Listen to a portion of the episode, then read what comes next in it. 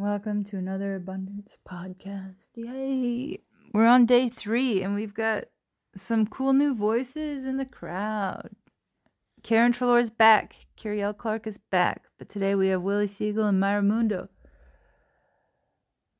sharing their wisdoms left and right. It's popping. It was so popping it lasted an hour and a half. So I cut it down to this 20 minute version. But the hour and a half one's pretty amazing. Anyway, we start with box breathing. We get into quantum entanglement and all sorts of stuff attachment, water, Tupac. It's a wild ride.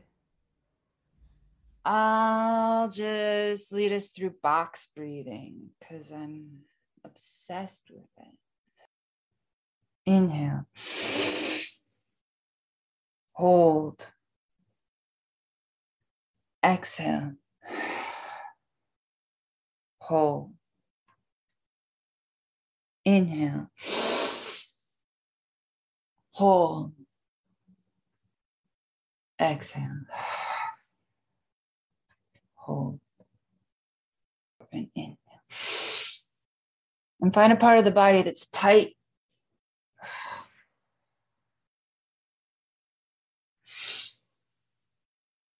And hold. And let it wiggle.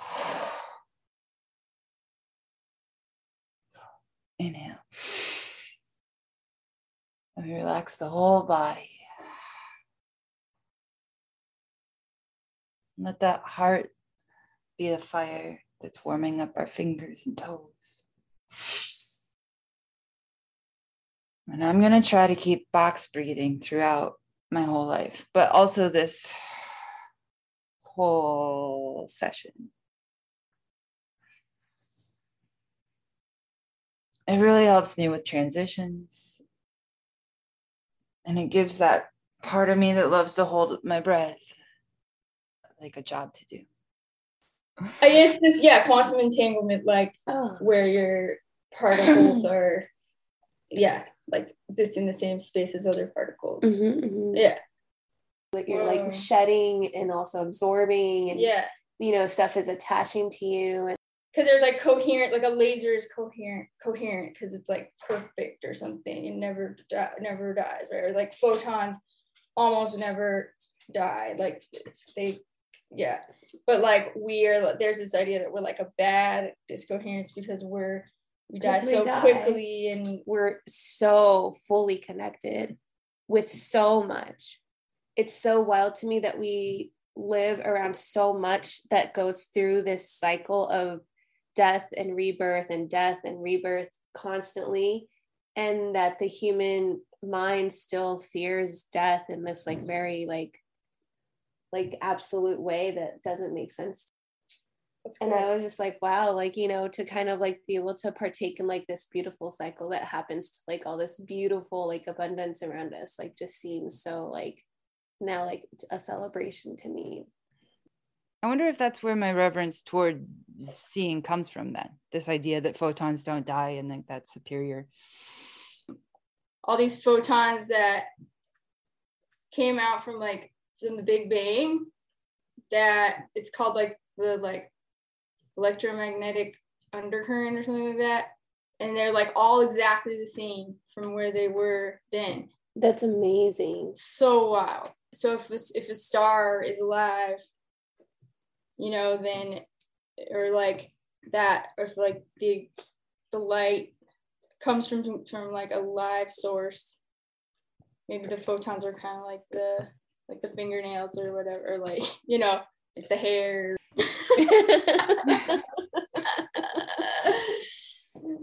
Quantum entanglement, as if as if there's like if we're literally thinking of abundance as money and we contract space into nothing, then we are like within the exact same physical space as the money that we're like seeking.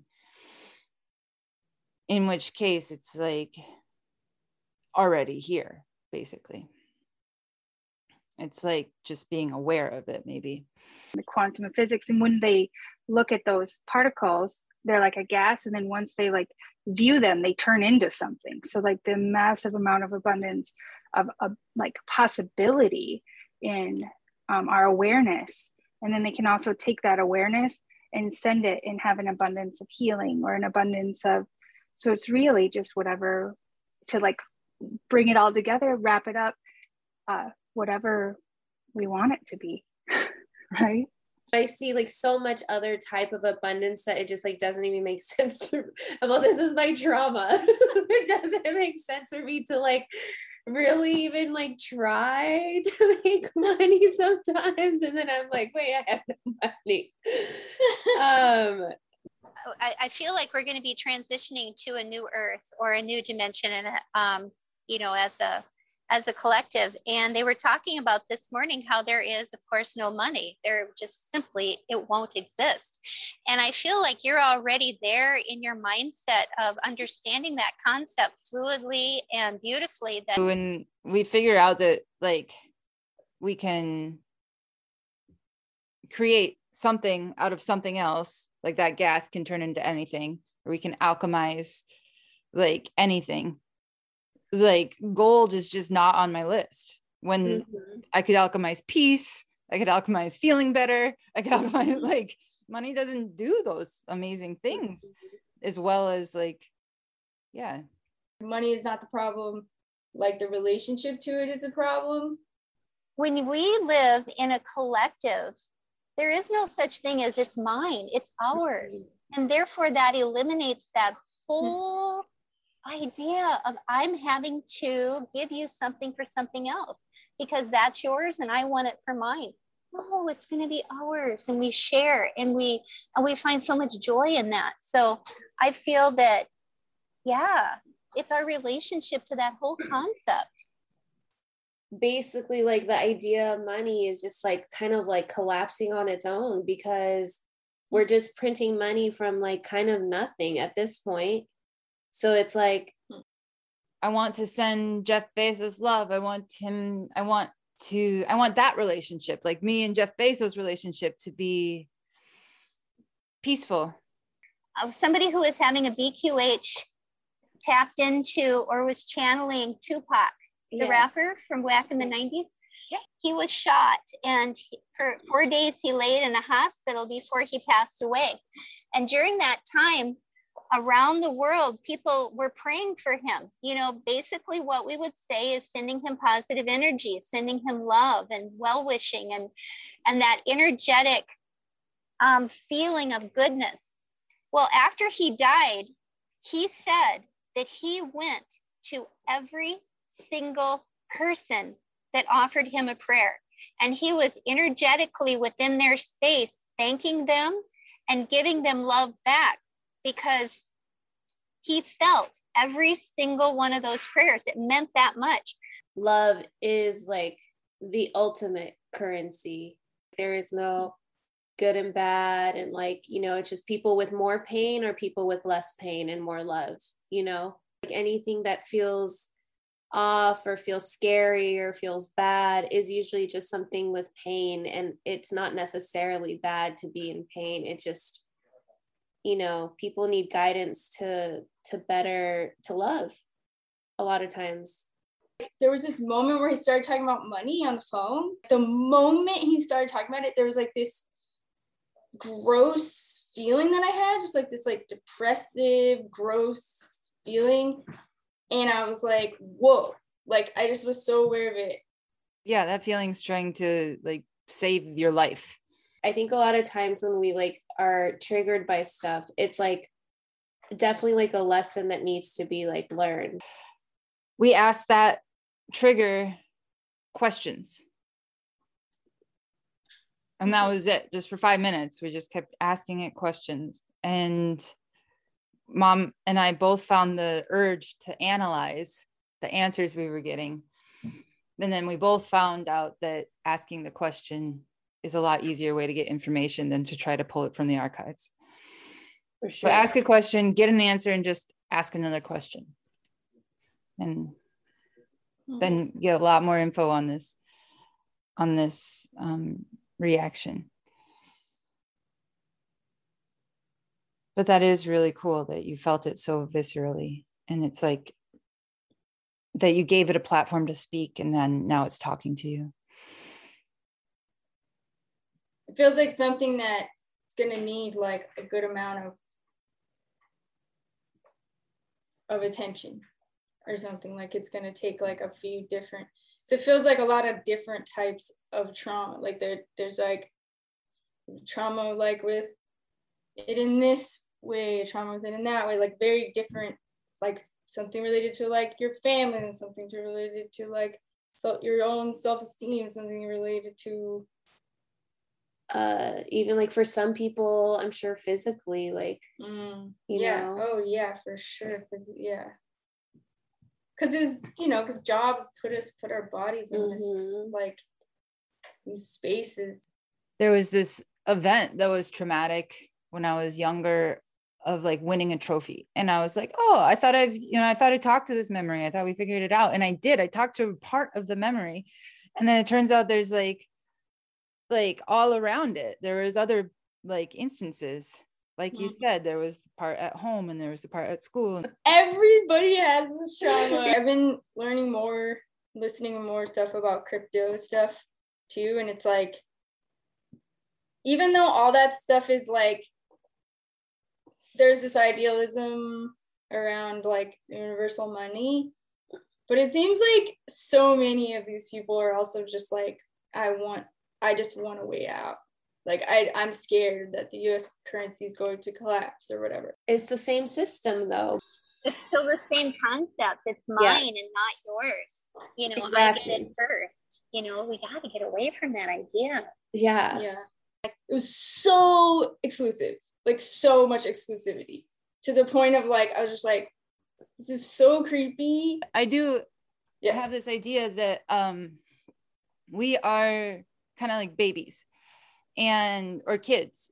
And kids do say like I need this doll. And it's extremely important to my existence. And then the parent is like like I don't know if I can justify that. And and i feel like that's how we are kind of with money. Like the parent sees long term. Like i'm this kid who's like i need i need this doll. Like i need like literal dollars. And then my higher self is like we're in a gift economy. And like they're the parent being like like your existence isn't you know predicated on the ownership of this doll. So one thing that i do um, with my little people was I often say that once you have the object, it has now become yours and you have the responsibility to it. And that's where that attachment begins. And so if you lose this doll that you needed, then you are sad. And then you have that attachment, and you yourself are creating that attachment to this doll. So if that doll is not yours, but that doll is a doll that you play with, then if you lose it, it will not be a loss because you will be able to play with another doll. I also do try to teach my kids like a in a in a roundabout way that the world is full of abundance. So okay, well, you know, we have resources for that, or we have resources for this, or we'll put that on the list, or we'll see where that goes. Um, and then that way, it doesn't limit the mindset of what is a possibility like as a recovering hoarder that's what i do that's what i do with, when i give away clothes is i'm like i still have the memory. And i don't actually need the artifact to prove it. Having that control that control of um, your outcome. It makes it easier.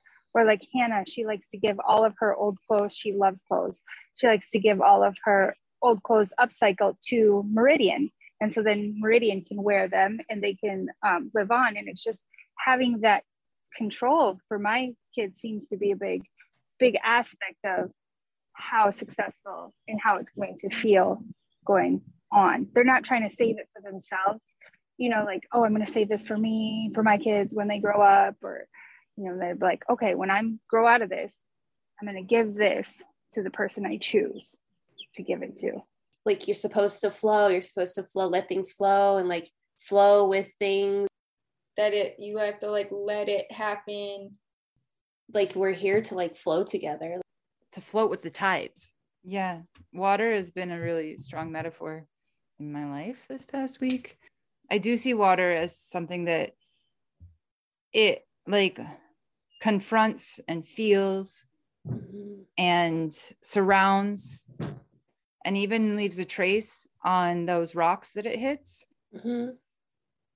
But in like such a gentle way. And it ends up being really powerful. Like i've been tending a sidewalk with ice and snow on it this week and realizing that like there's nothing i can do to stop the ice from freezing and like cracking the sidewalk. Even like a small drip through like metal. Like you know what i mean? Like a small drip that goes on forever it eats through metal like yeah my mom had us do this fun um, activity a little while back around valentine's day when all that love energy was happening. We would put love into our water and um, then we would drink our water filling ourselves with love. And then when we let it go into like go to the bathroom we would let love back into the water because water holds memory. And that was really fun. And my kids took off with it. They were putting love into the swimming pools. They were putting love into all of the water. When you wake up in the morning like bless yourself with your first drink of water mm-hmm.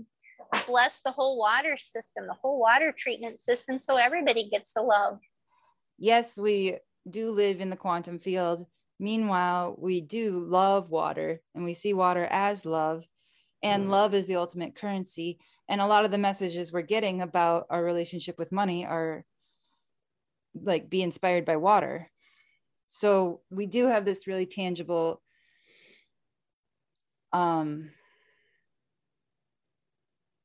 way to view currency, to view money, to view dollars.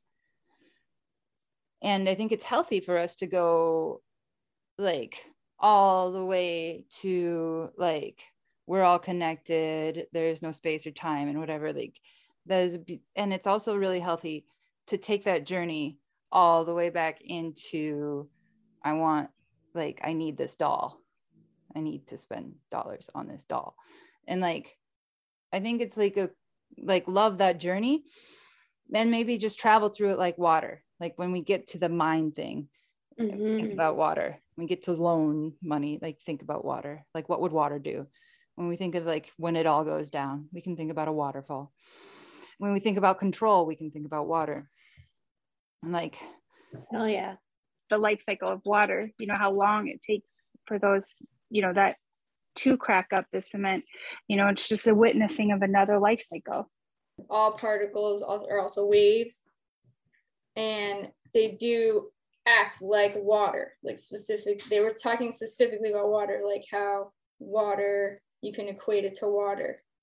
And so yeah like we yeah i think we when it comes down to it we do act like waves too. I don't i, I feel like we you feel like you feel like if you're stuck in some reality that feels just so physical they're not feeling beyond that or something like if you do feel beyond that like maybe that's that's becoming a wave I thought you were going to say drink water when you feel like that moment coming. Just drink oh. water. There's water particles in air. Yeah. Brings me back to Sierra's box breathing through life. We are just circling, cycling back to the very beginning when Sierra started us with box breathing and box breathing through transitions, filling ourselves up intentionally with the air. I feel like we all have a lot of abundance flowing out of our hearts, and I'm super grateful for that. Mm-hmm. Yay, thanks for listening to the podcast. There's more. There's ways to contact us. There's lots of information in the in the whole universe. I'm so grateful that you picked this information to digest.